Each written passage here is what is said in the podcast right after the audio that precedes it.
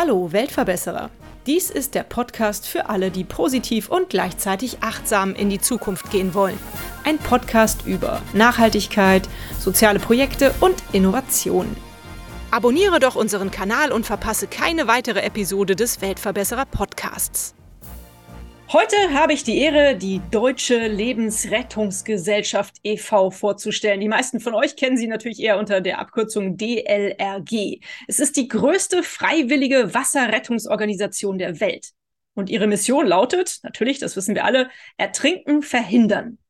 Zu Gast bei mir ist Achim Wiese. Achim, du bist ehemaliger Pressesprecher und jetzt stellvertretender Leiter der Verbandskommunikation im Präsidium. Was für ein Titel.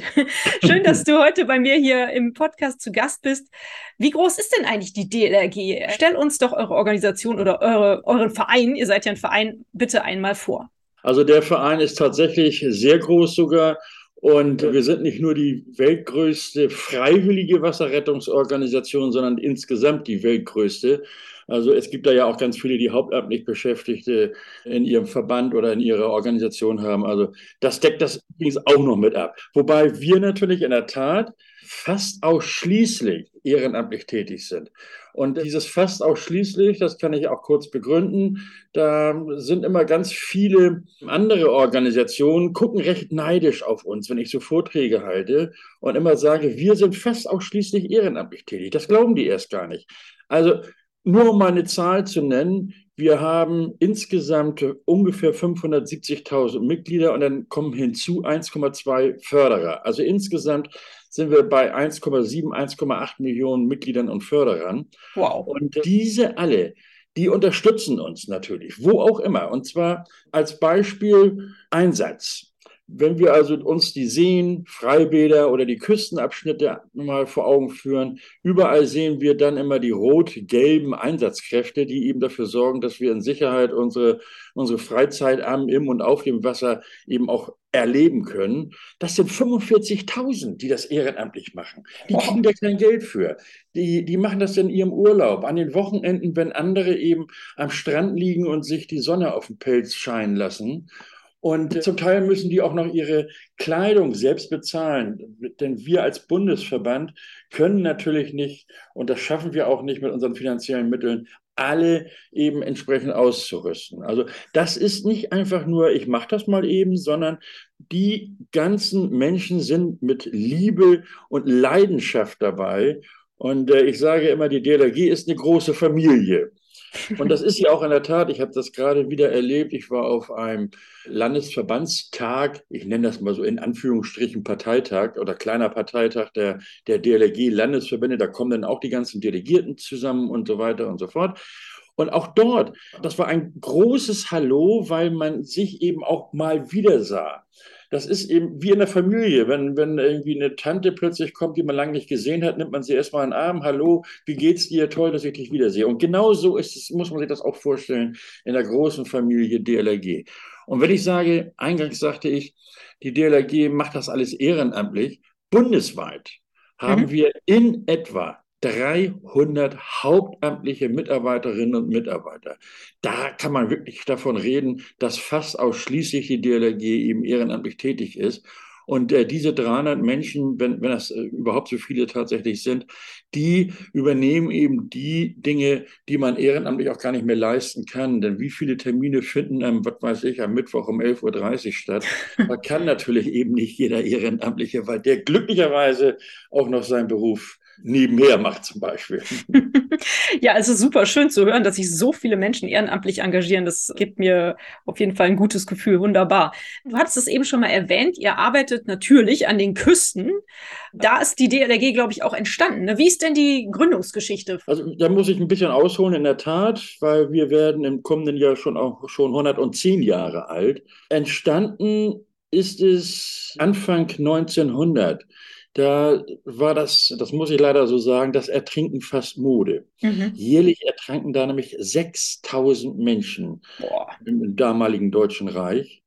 Und das sorgte natürlich schon immer ganz viele Menschen, da müssen wir irgendwas tun und, und, und. Und das wurde immer irgendwie nicht so richtig auch wirklich umgesetzt, da was zu tun. Und dann am 28. Juli 1912, da geschah es dann, Und zwar ein, ein Unglück auf der Insel Rügen in Binz. Mhm. Das war 28. Juli, es war ein schöner Sommertag und, und Hunderte, ach wenn nicht sogar Tausende Menschen waren eben als Touristen an diesem Sonntag auf der Insel Rügen und insbesondere auch in Binz. Und da gab es eine, eine, große Brücke, was heißt Brücke, ein Steg eigentlich, aber eben doch sehr lang äh, in die Ostsee hineinragte. Übrigens, die gibt es auch heute wieder, die ist also wieder, wieder aufgebaut worden. Und auf dieser Brücke, da tummelten sich tatsächlich Hunderte von Menschen. Und äh, auf Rede lagen vor äh, Binz Marineschiffe. Und äh, die hatten zum größten Teil jedenfalls auch an diesem Sonntag eben frei und waren an Land und eben unter anderem auch auf dieser Brücke. Warum sage ich das? Das wird sich gleich zeigen bzw. hören. Dann tauchte plötzlich ein Ausflugsdampfer auf und wollte an dieser Brücke festmachen und eben seine, seine Gäste wieder an Land oder, oder von Bord gehen lassen. Dabei rammte dieses Schiff allerdings die Brücke und dann brach sie zusammen. Und zwar mit, mit diesem Zusammenbrechen vielen stürzten eben auch Hunderte von Menschen in die Ostsee. Und schwimmen konnten eben zu dem damaligen Zeitpunkt auch ganz wenige Menschen in Deutschland. Und äh, deswegen habe ich eben auch angesprochen, warum die Marine oder dass die Marine vor Ort war. Denn die Marinesoldaten konnten zum Teil schwimmen oder größtenteils und waren auch in der Lage zu retten.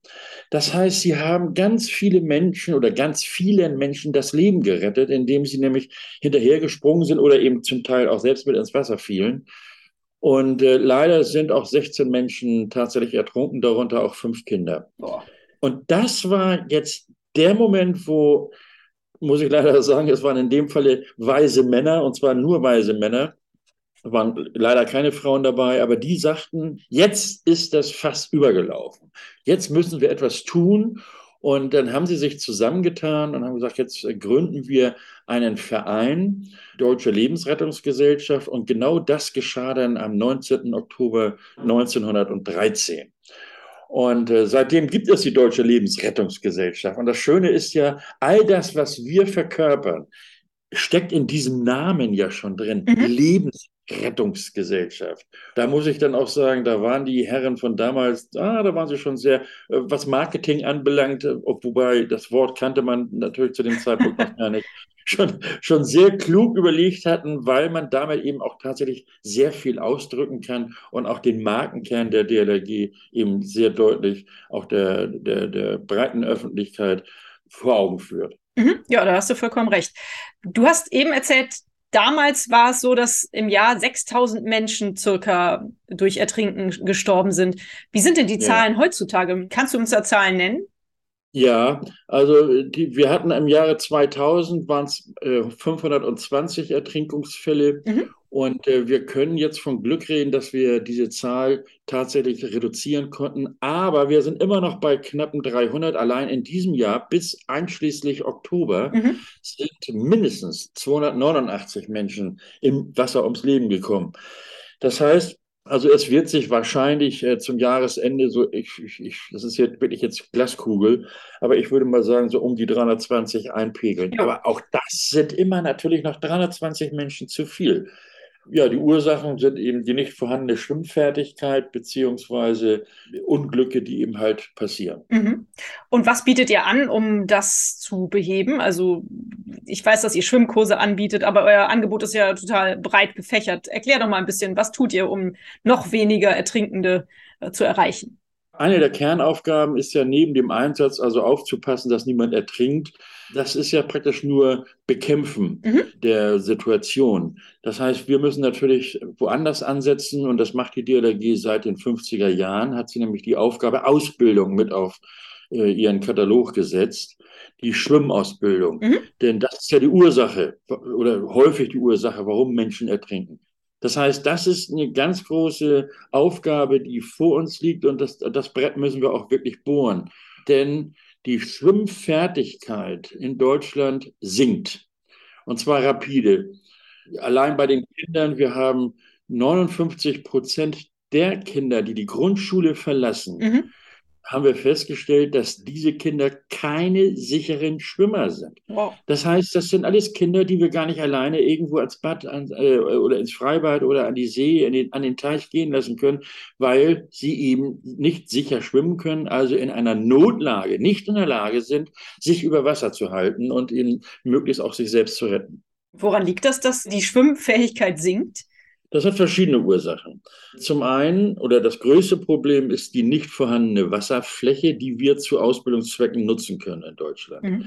Und auch da haben wir festgestellt, seit 2000, da gab es nämlich damals die erste offizielle Sportstättenstatistik. Und in dieser Statistik sind eben halt auch die Schwimmbäder äh, mit aufgeführt gewesen. Und äh, wenn wir das mit heute vergleichen, dann äh, gibt es in etwa 1500 bis 2000 Bäder weniger als im Jahre 2000. Das heißt, in 20 Jahren sind die also irgendwie verschwunden. Meistens verschwinden die, weil der Stadtkämmerer in irgendeiner Kommune sagt, äh, liebe Ratsmitglieder, unser Geld wird knapp, also wir müssen den, den Gürtel enger schnallen und äh, das Bad muss sowieso saniert werden, ist alles viel zu teuer, lass es uns doch einfach abreißen. Leider bekommt dieser Stadtkämmerer häufig die Mehrheit im Rat und das ist eine der Ursachen, dass wir also die Wasserfläche nicht haben, um den Kindern das Schwimmen beizubringen. Mit diesen fehlenden Schwimmbädern mhm. geht einher, dass 25 Prozent der Grundschulen überhaupt keinen Zugang zu irgendeinem Schwimmbad haben. Das heißt, 25 Prozent der Erst- bis Viertklässler können aufgrund der Tatsache, dass kein Schwimmbad in der Nähe ist oder der Aufwand so groß ist, sie dorthin zu bringen zur nächsten Schwimmhalle oder Schwimmbad, auch finanziell so groß ist, die haben alle überhaupt keinen Zugang und haben überhaupt keine Chance auf eine Schwimmausbildung. Ja. Und was ich jetzt sagen wollte, der zweite Grund sind die Lehrkräfte. Also nicht, dass die Lehrkräfte sagen, wollen wir nicht oder äh, finden wir doof. Nein, nein, um Gottes Willen. Aber die Lehrkräfte der, Grundschu der Grundschulen, ich sage das mal so platt ausgedrückt, die sollen unseren Kindern das Lesen, Schreiben, Rechnen beibringen. Und dann wird noch geturnt. Mhm. Turn, methodisch, didaktisch, äh, haben die das natürlich alles auch in ihrem Studium mit auf den Weg bekommen. Nur die Schwimmausbildung zum Teil eben nicht. Und schon gar nicht die notwendige Rettungsfähigkeit. Was heißt das? Eine Lehrkraft muss erkennen, ah, hier könnte sich ein Notfall ereignen. Dieses Kind äh, befindet sich in der Situation, dass es ertrinken könnte. Das heißt also erstmal das Erkennen. Mhm. Und das Zweite ist dann, wenn diese Lage dann eintritt, dass das Kind eben droht zu ertrinken, auch retten zu können, also hin, hineinzuspringen und den richtigen Griff und was weiß ich nicht alles, was da alles zugehört. Mhm. Diese Rettungsfähigkeit besitzen viele Lehrkräfte eben nicht. Und dann, das können wir alle nachvollziehen, dann sagt natürlich eine Lehrerin, ein Lehrer, nö, ich habe hab diese Ausbildung nicht und somit gehe ich mit meinen 23 Schülerinnen und Schülern eben auch nicht zum Schwimmunterricht. Und was wird dann, was passiert dann? Der Schwimmunterricht wird vom Stundenplan genommen. Das ist der zweite große Knackpunkt, äh, den wir eben auch auf der, auf der Agenda haben, den eben äh, zu beseitigen. Aber da muss, und das ist ja, das ist der Föderalismus in Deutschland, der eben in diesem Falle sehr schwierig und hinderlich ist, mhm. eine einheitliche Ausbildung der Lehrkräfte in Deutschland zu schaffen. Und das ist bei der jetzigen Lage, die wir haben, also den, den Föderalismus, dass eben die, auch die Hochschulpolitik ja Sache der Länder ist, sehe ich da die Chancen zurzeit jedenfalls relativ schlecht. Mhm. Ja, also ähm, was du so erzählst, kann ich auf jeden Fall nachempfinden. Also ich kenne das hier aus Köln auch, dass natürlich Schwimmbäder geschlossen werden, weil sie nicht finanzierbar sind. Und ich weiß es auch von meinem Sohn. Ich meine, der hat jetzt äh, das Bronzeabzeichen, damit äh, fühle ich mich schon mal in relativ sicheren Fahrwässern im Alter von neun Jahren.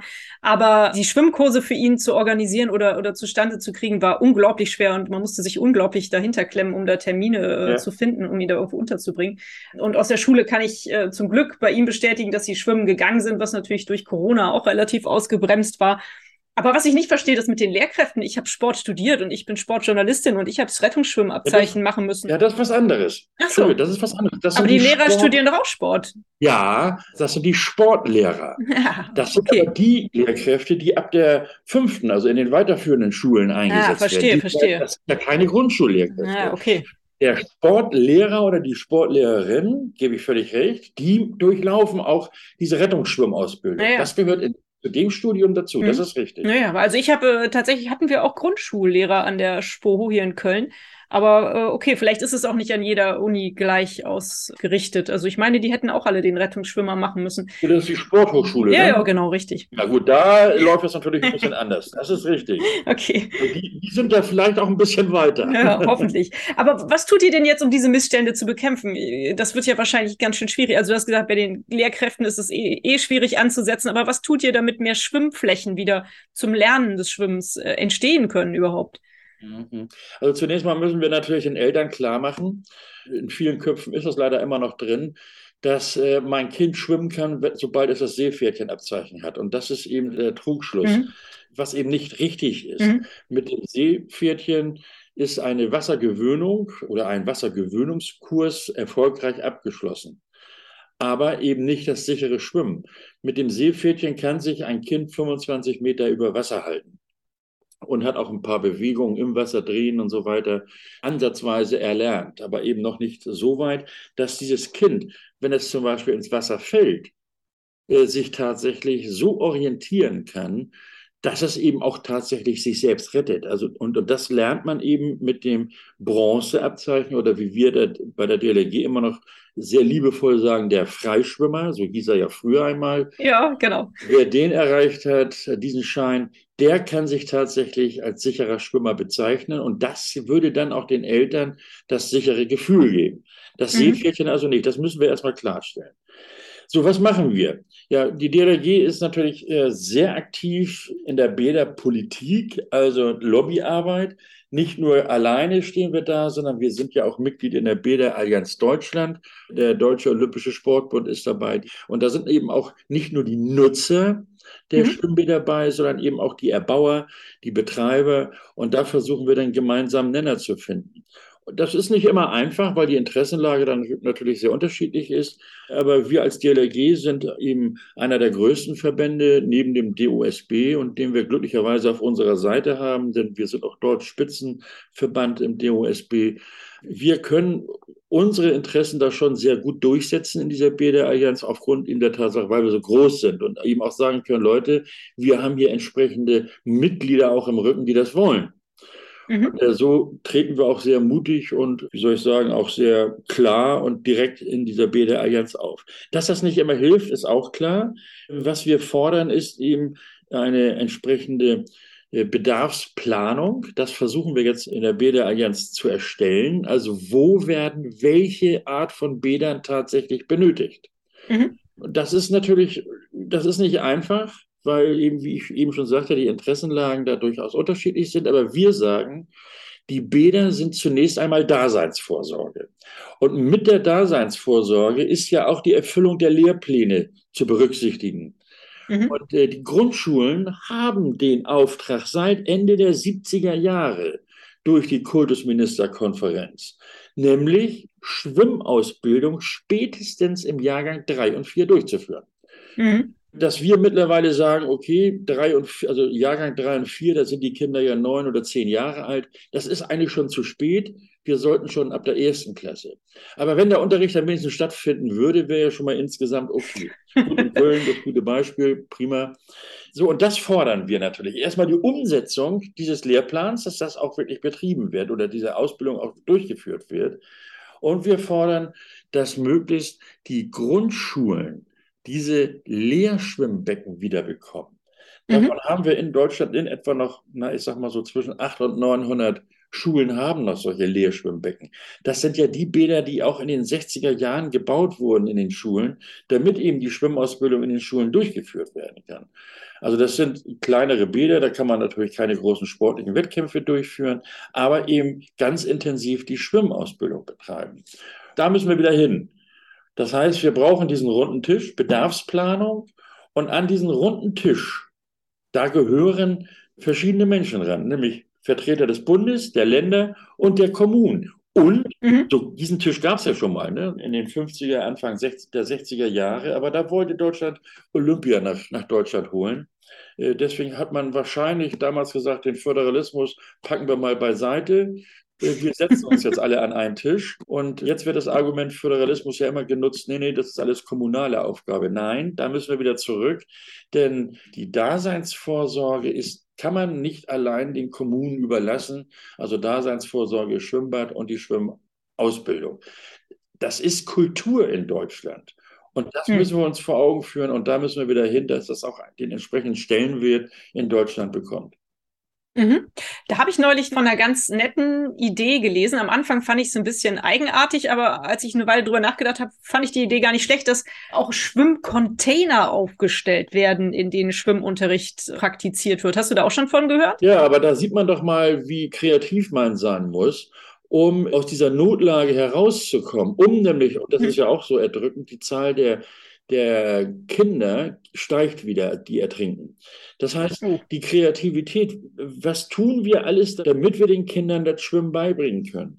Zum Beispiel mhm. im Schwimmcontainer. Ja, die, die Idee, erstmal klingt das abwegig, äh, völlig richtig.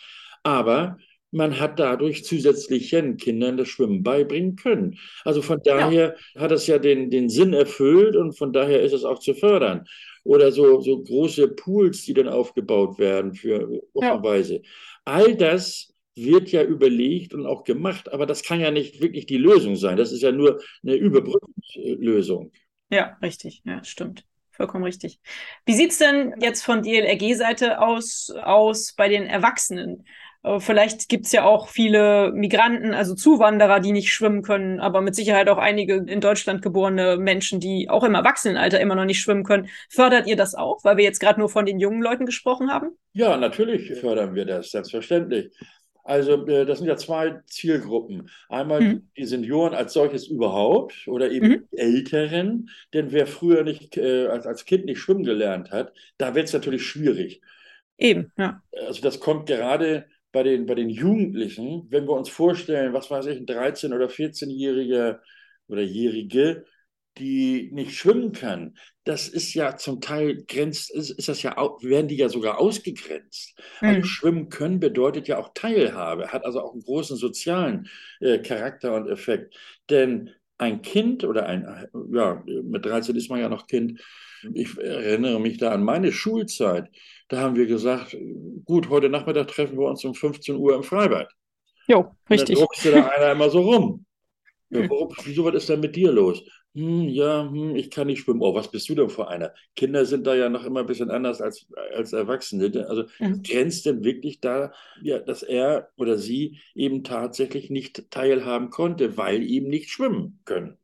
Mhm. Das ist der eine Aspekt. Also das heißt, ein Kind muss sich ja dann erstmal outen mit 13, 14 oder auch als Jugendlicher zu sagen, ich kann nicht schwimmen und muss jetzt bereit sein, schwimmen zu lernen. Das ist schwierig, aber da müssen wir ansetzen, denn wer, wie ich eben sagte, wer als Kind nicht schwimmen gelernt hat, wird es wahrscheinlich sein ganzes Leben lang nicht mehr erlernen. Hm. Zur Folge hat das natürlich wiederum viele Eltern, die nämlich durch diese Generation nicht das Schwimmen gelernt haben, haben auch kein großes Interesse, ihren Kindern wiederum das Schwimmen beizubringen.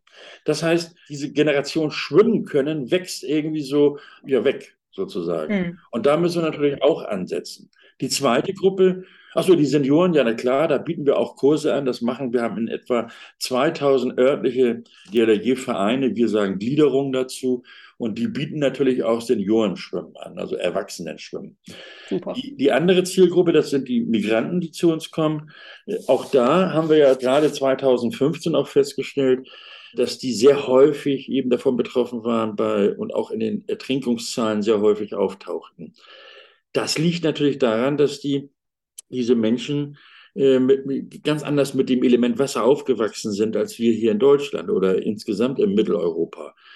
Äh, denn, wie ich eben schon sagte, schwimmen können ist Kultur. Aber in den Ländern halt nicht, weil das da eben nicht zugehört. Und die kommen jetzt hierher zu oder kamen zu uns oder kommen natürlich auch immer noch und stellen dann im Sommer plötzlich fest, mit, mit, wenn sie dann eben mit ihren neuen Freunden irgendwo an einen See gehen, wie die Spaß, Freude äh, im Wasser haben und äh, wie der Mensch eben halt ist, der ist ja grundsätzlich relativ naiv auch manchmal, äh, geht er mit ins Wasser, weil so unter dem Motto, was die können, das kann ich doch im Grunde genommen auch da rumspringen und so weiter. Und plötzlich gibt es dann in den Seen sogenannte ja, Löcher oder Tiefen. Dann kommt man in, dann reißt es einen da hinein und plötzlich stellt man dann fest, oh Gott, ich kann ja gar nicht schwimmen, ich kann mich gar nicht über Wasser halten.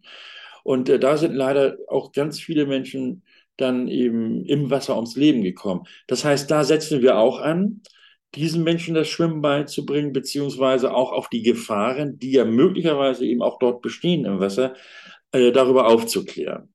Klasse. Inwiefern kooperiert ihr da eigentlich so europaweit oder, oder sogar deutschlandweit? Also DLRG ist ja, wie der Name sagt, die deutsche Lebensrettungsgesellschaft. Aber du hast eben auch gesagt, ihr habt auch weltweit auch Mitglieder, Fördermitglieder. Inwieweit kooperiert ihr mit anderen Gesellschaften? Also die Mitglieder, äh, die Förderer, die ich ansprach, diese 1,2 Millionen, die beziehen sich auch tatsächlich auf, auf Deutschland noch.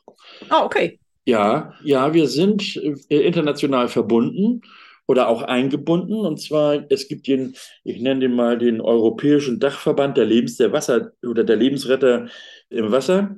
Also da sind die, die, ja, da sind wir führend sogar. Wir stellen auch den Präsidenten dieses Europäischen Dachverbandes. Und äh, dort wird beispielsweise der, die Ausbildung, der, die Schwimmausbildung gemeinsam vorangebracht. Und wir haben vor, vor ein paar Jahren beispielsweise auch festgelegt, was es heißt, der sichere Schwimmer zu sein. Und das ist europaweit, ich bleibe bei dem Begriff Freischwimmer, also die Disziplin. Wenn die, die Disziplinen, die eben notwendig sind für das Schwimmabzeichen Bronze, Schrägstrich Freischwimmer, das gilt europaweit. Also wer das erfüllt, man muss nicht unbedingt das Abzeichen erwerben, sondern wer die Disziplin erfüllt, der kann sich als sicherer Schwimmer bezeichnen, ob in Spanien oder in Deutschland. Das ist völlig egal. Mhm. Da war die DLRG maßgeblich daran beteiligt.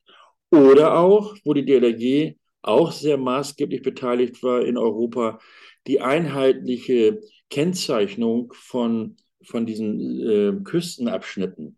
Also, hier in Deutschland ist es so, dass eine Flagge hochgezogen wird, wenn Rettungsschwimmer vor Ort sind. Das ist die rot mhm. oder gelb, also oben so ein roter Balken und dann der, der gelbe Balken darunter. Rot-gelb. Wenn das am Strand weht, hier in Deutschland, dann weiß jeder oder sollte jeder wissen, aha, hier wird aufgepasst.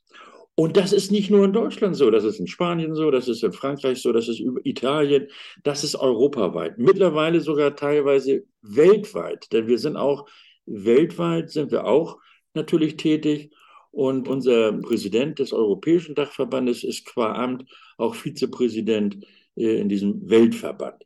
Also wir, die DLRG, ist vertreten durch einen Menschen, der den Präsidenten der, des Europäischen Dachverbandes stellt und auch in den ganzen Kommissionen haben wir natürlich Vertreter hineingesetzt, die bei der Rettungsschwimmausbildung, Vereinheitlichung, Schwimmausbildung etc. vertreten sind. Also unser Einfluss weltweit ist da schon sehr groß.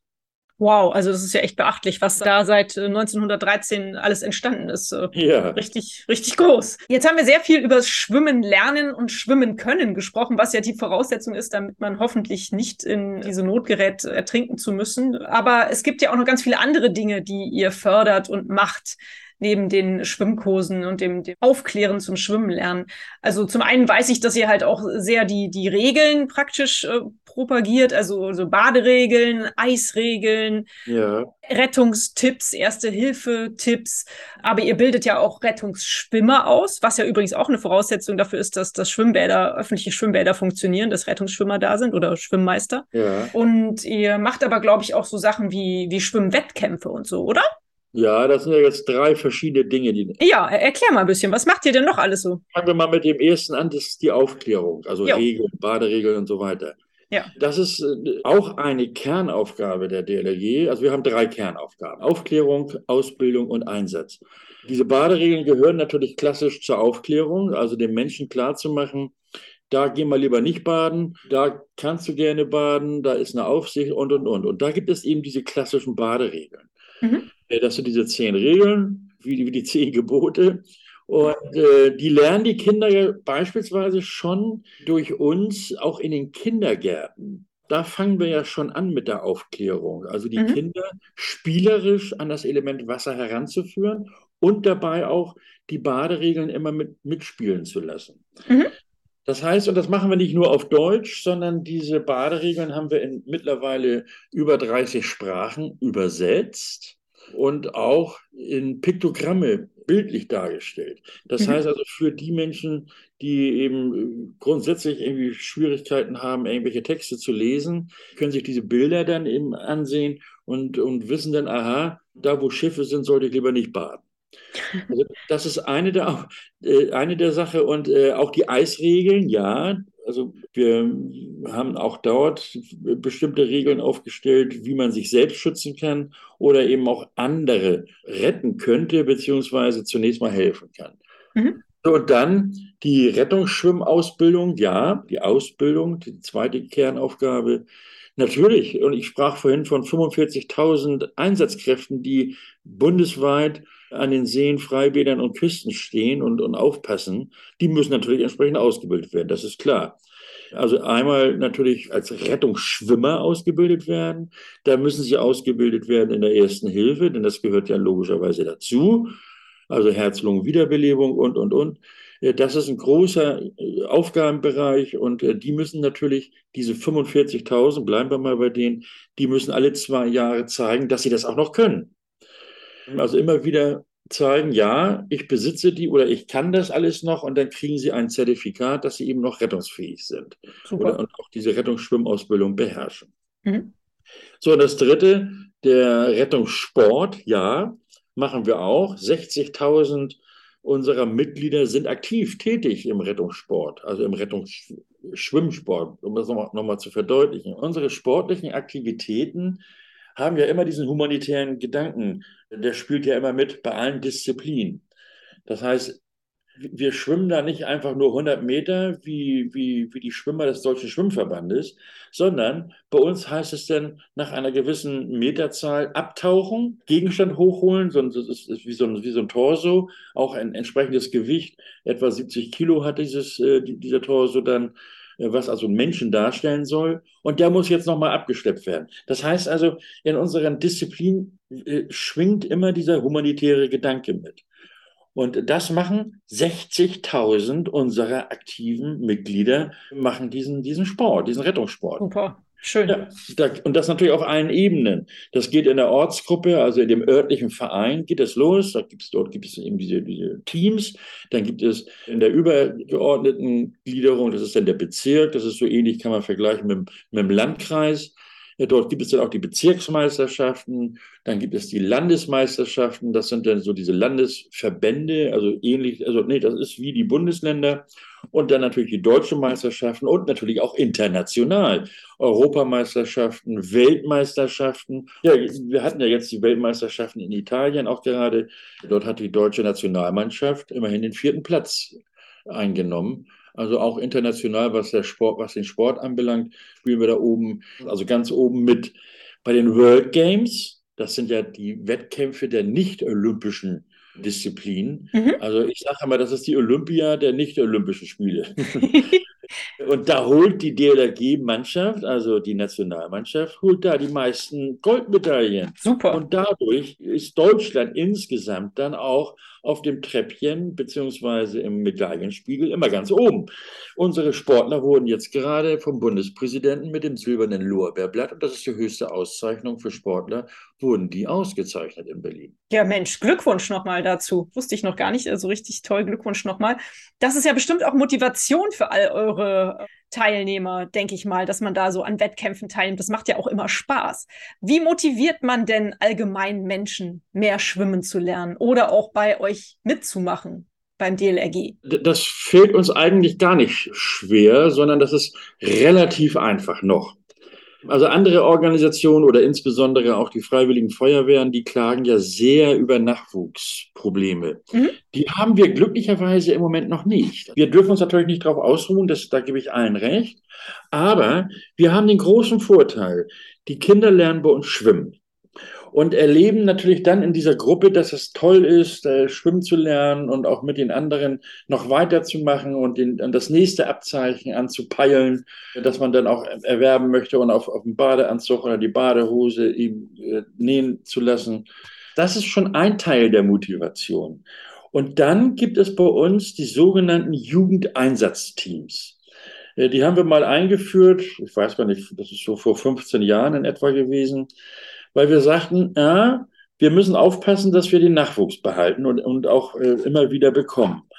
Und mit diesen Jugendeinsatzteams, da bekommen dann so die Zwölfjährigen, da können sie den, äh, dann haben sie in der Regel auch den Juniorretter. Mhm.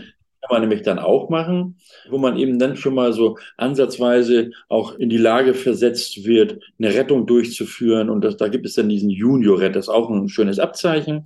Und dann eben diese Jugendeinsatzteams. Das heißt, dort sind die Kinder und Jugendlichen tätig und lernen all das, was die Großen eben schon machen.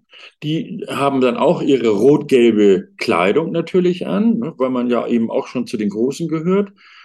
Und dort mit diesen Jugendeinsatzteams, da lernt man dann Wetterkunde, Knotenkunde, man darf auf dem Boot mitfahren.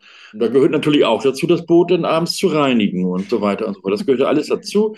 Man darf auch äh, auf diesen Wachen auf diesen Rettungswachen dabei sein. Natürlich nicht bei, bei echten Einsätzen, äh, das natürlich nicht, aber zumindest mal von Weitem beobachten, wenn denn da ein Einsatz ist, aha, so läuft das ab und all das, was, was wir jetzt hier lernen, haben die ja auch alle gelernt und die können das da jetzt oder müssen das da jetzt anwenden.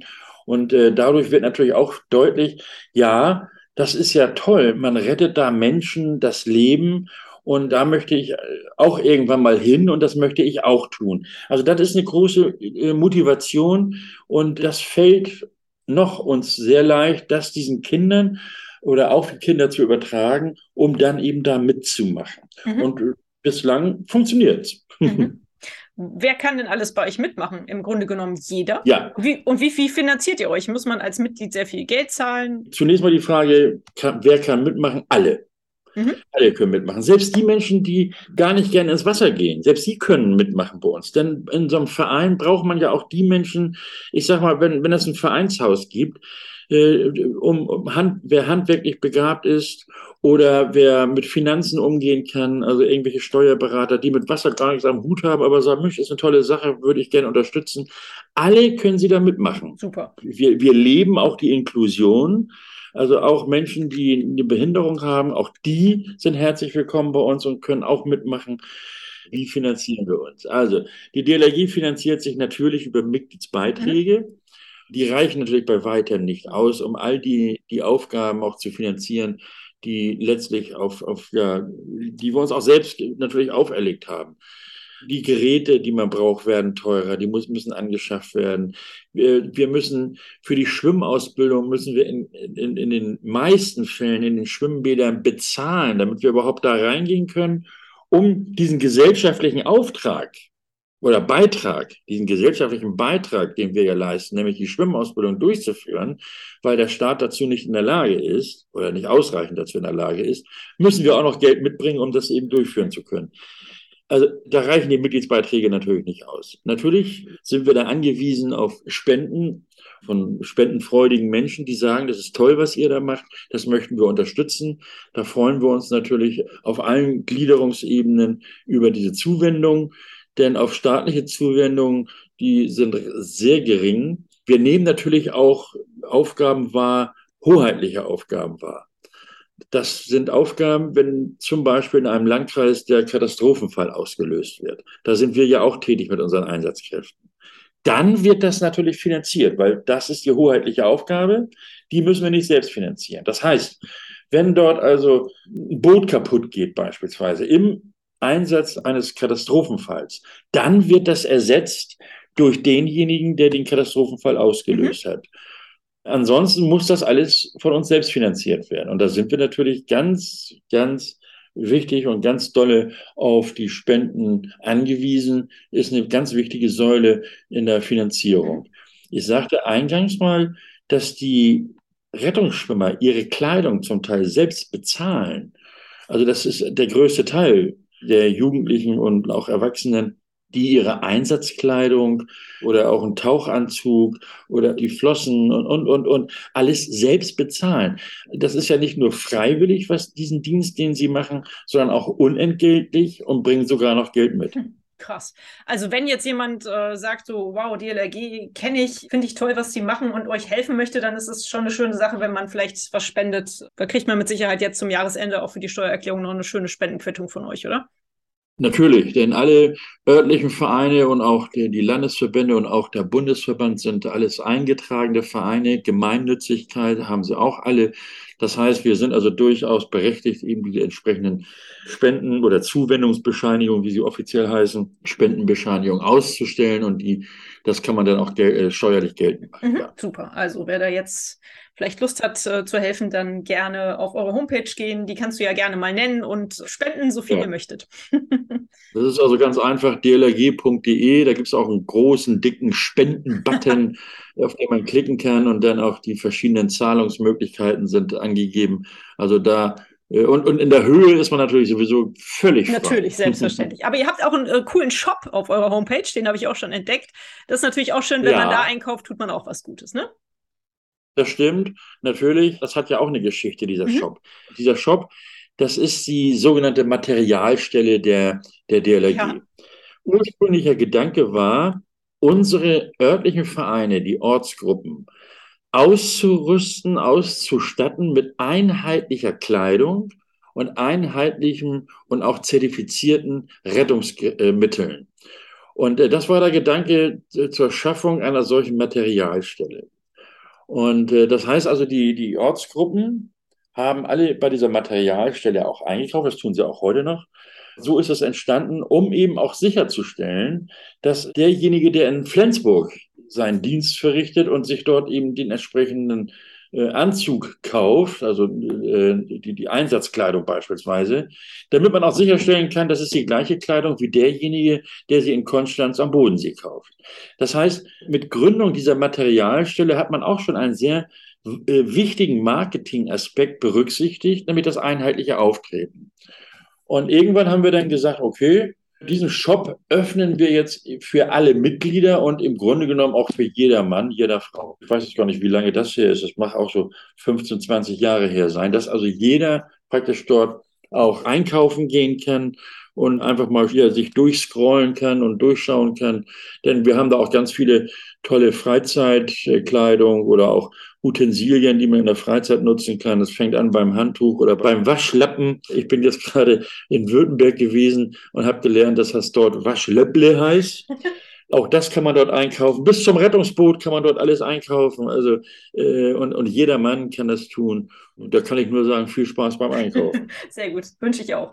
Was ist denn, lieber Achim, im Moment für euch als DLRG eure größte Herausforderung? Was würdest du sagen? Die größte Herausforderung ist, äh, aber da, das ist ja bei allen so, die Digitalisierung. Das ist ein wirklich hartes Ding, was wir da äh, vor uns haben. Aber das, das haben alle.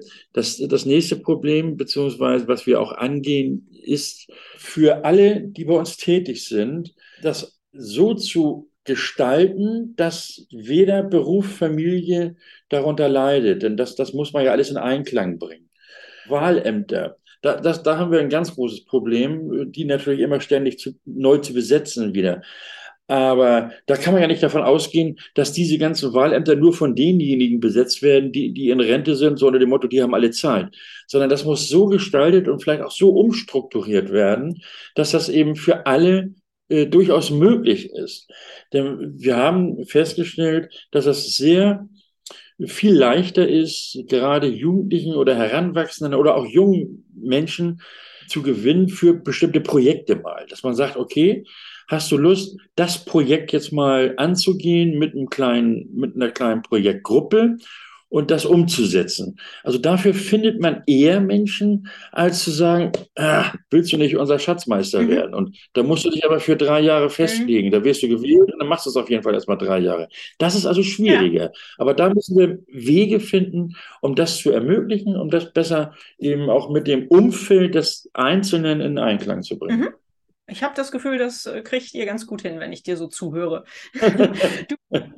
wenn genügend Daumen gedrückt werden, dann schaffen wir das schon. du bist ja schon ganz schön lange dabei beim DLRG.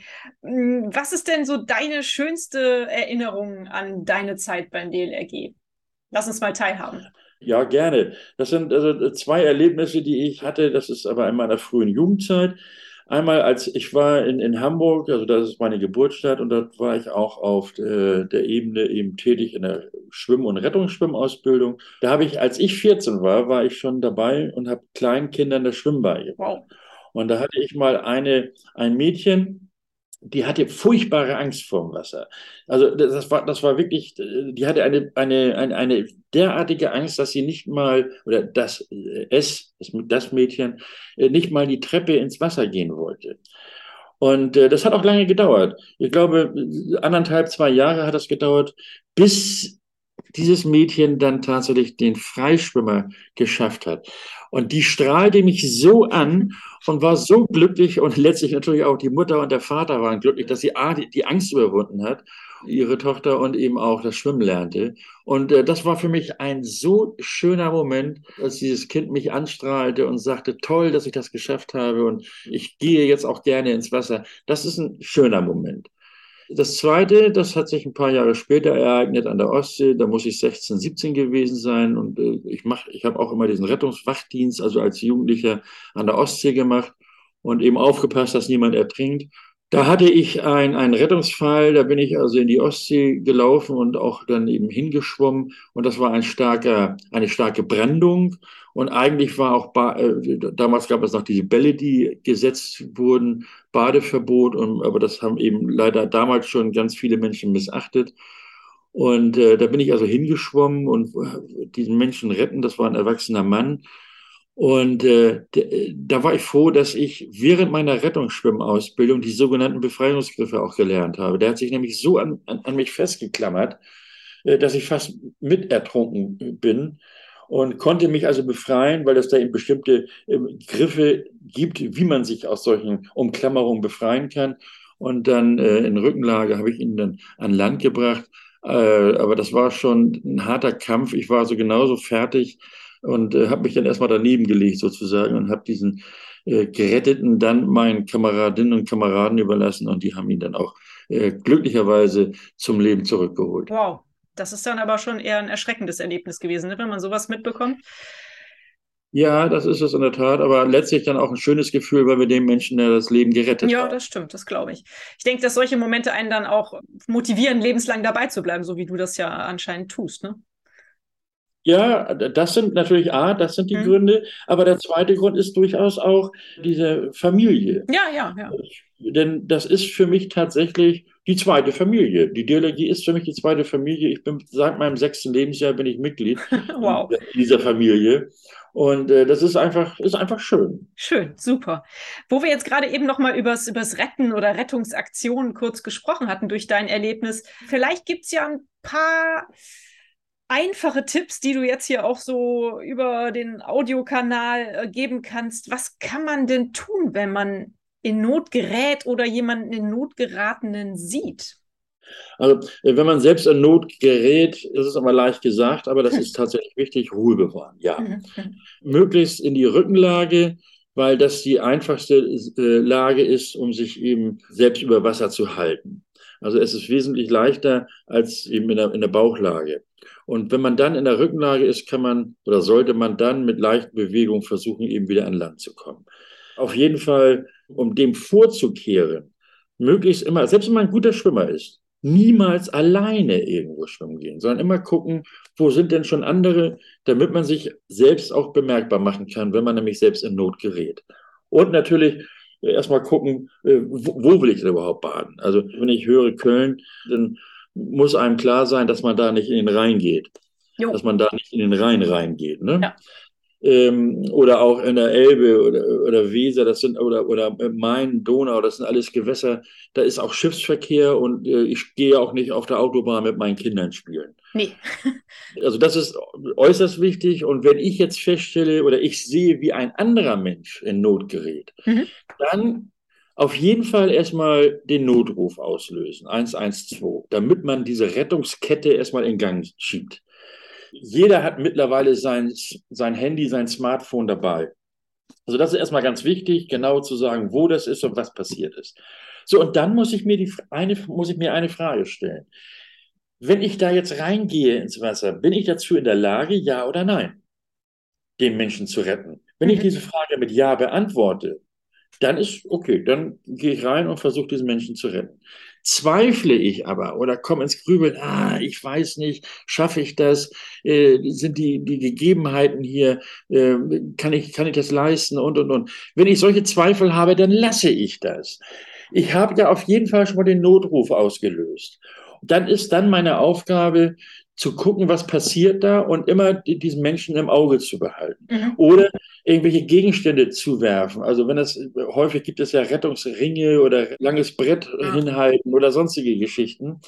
Also irgendwie, wenn es so etwas gibt, dann natürlich diese Hilfsmittel oder Rettungsmittel diesen Menschen zuführen und äh, ansonsten tatsächlich immer beobachten, was passiert da jetzt und vor allem, wo ist der jetzt, dieser Mensch? Mhm. Denn wenn die Rettungskräfte dann kommen, damit ich gleich sagen kann, 100 Meter weiterlaufen, da ist er. Mhm. Ja. Und äh, damit hat man dann auch sein, seine Pflicht erfüllt und muss sich auch keine Vorwürfe machen. Mhm. Ja, das sind doch super Tipps. Vielen Dank. Jetzt sind wir ja hier beim Weltverbesserer-Podcast. Mhm. Achim, ist die DLRG ein Weltverbesserer? Die DLRG ist kein Weltverbesserer, sondern die DLRG beteiligt sich an, an, der, an der Gesellschaft und zwar sehr stark, also an der Gesellschaft, äh, jetzt in diesem Falle an Deutschland, an der deutschen Gesellschaft und natürlich auch mit, mit allen anderen Bürgern und, und Bürgerinnen, die wir jetzt hier bei uns haben und bemühen uns, einen gesellschaftlichen Beitrag zu leisten. Ich sagte es, wir sind aktiv in der Inklusion, Integration sowieso. Wir verbessern nicht die Welt, aber wir machen sie vielleicht leichter für Menschen, denn wenn sie schwimmen können, haben sie schon mal eine gute Lebensversicherung in der Tasche. Und äh, diesen Beitrag leisten wir. Ob wir die Welt damit wirklich verbessern, vielleicht äh, einen Schritt, aber als Weltverbesserer würde ich uns nicht bezeichnen oder als Weltverbesserin würde ich uns nicht bezeichnen, sondern als eine Organisation, die ihren Beitrag dazu leistet, dass man sich in dieser Gesellschaft, in dieser Welt wohlfühlen kann und sich sicher fühlen kann. Mhm. Ja, das hast du schön gesagt. Meiner Ansicht nach verbessert man damit auch die Welt, aber das ist vielleicht eine Definitionssache. Was müsste denn deiner Ansicht nach passieren, damit die Welt ein Stückchen besser wird? Na, jetzt ganz ab, vielleicht von der DLRG. Also es muss da schon einiges passieren. Also wenn wir uns die Weltlage ansehen, jetzt, jetzt wollen wir hier nicht philosophieren, mhm. aber da muss natürlich vieles passieren, damit man erstmal harmonisch auf dieser Welt miteinander zusammenleben kann. Mhm. Und wenn ich so in andere Länder schaue, ich bin häufig in Afrika, die Menschen dort sind schon verdammt äh, an, der, an der Schmerzgrenze. Wir müssen, und, und davon bin ich fest überzeugt, wir müssen über unsere Grenzen hinaus gucken. Und die Menschen müssen von diesem Egoismus weg und auch an andere Menschen denken. Denn äh, wir alle zusammen gehören auch zusammen. Auch wenn wir unterschiedliche Hautfarben haben, wenn wir unterschiedliche religiösen äh, Auffassungen vertreten und, und, und. Aber wir gehören zusammen. Wir sind nämlich insgesamt dann letztlich nicht nur die DLRG-Familie, über die ich sprach, sondern eine, eine Familie auf der gesamten Welt. Und wenn ich mich in meinem Urlaub im Ausland wohlfühle, dann erwarte ich auch, dass die Menschen, die zu uns kommen, sich auch hier wohlfühlen können und sich auch hier bei uns sicher fühlen können. Und da müssen wir alle unseren Beitrag zu leisten. Schön gesagt. Prima. Achim, ganz zum Schluss frage ich immer nach einem Buchtipp, weil ich total gerne lese und ich habe das Glück, dass ich einen Buchsponsor für meinen Podcast gewinnen konnte. Deswegen ist das auch meine Pflicht sozusagen. Liest du auch gerne und hast du einen schönen Buchtipp für uns?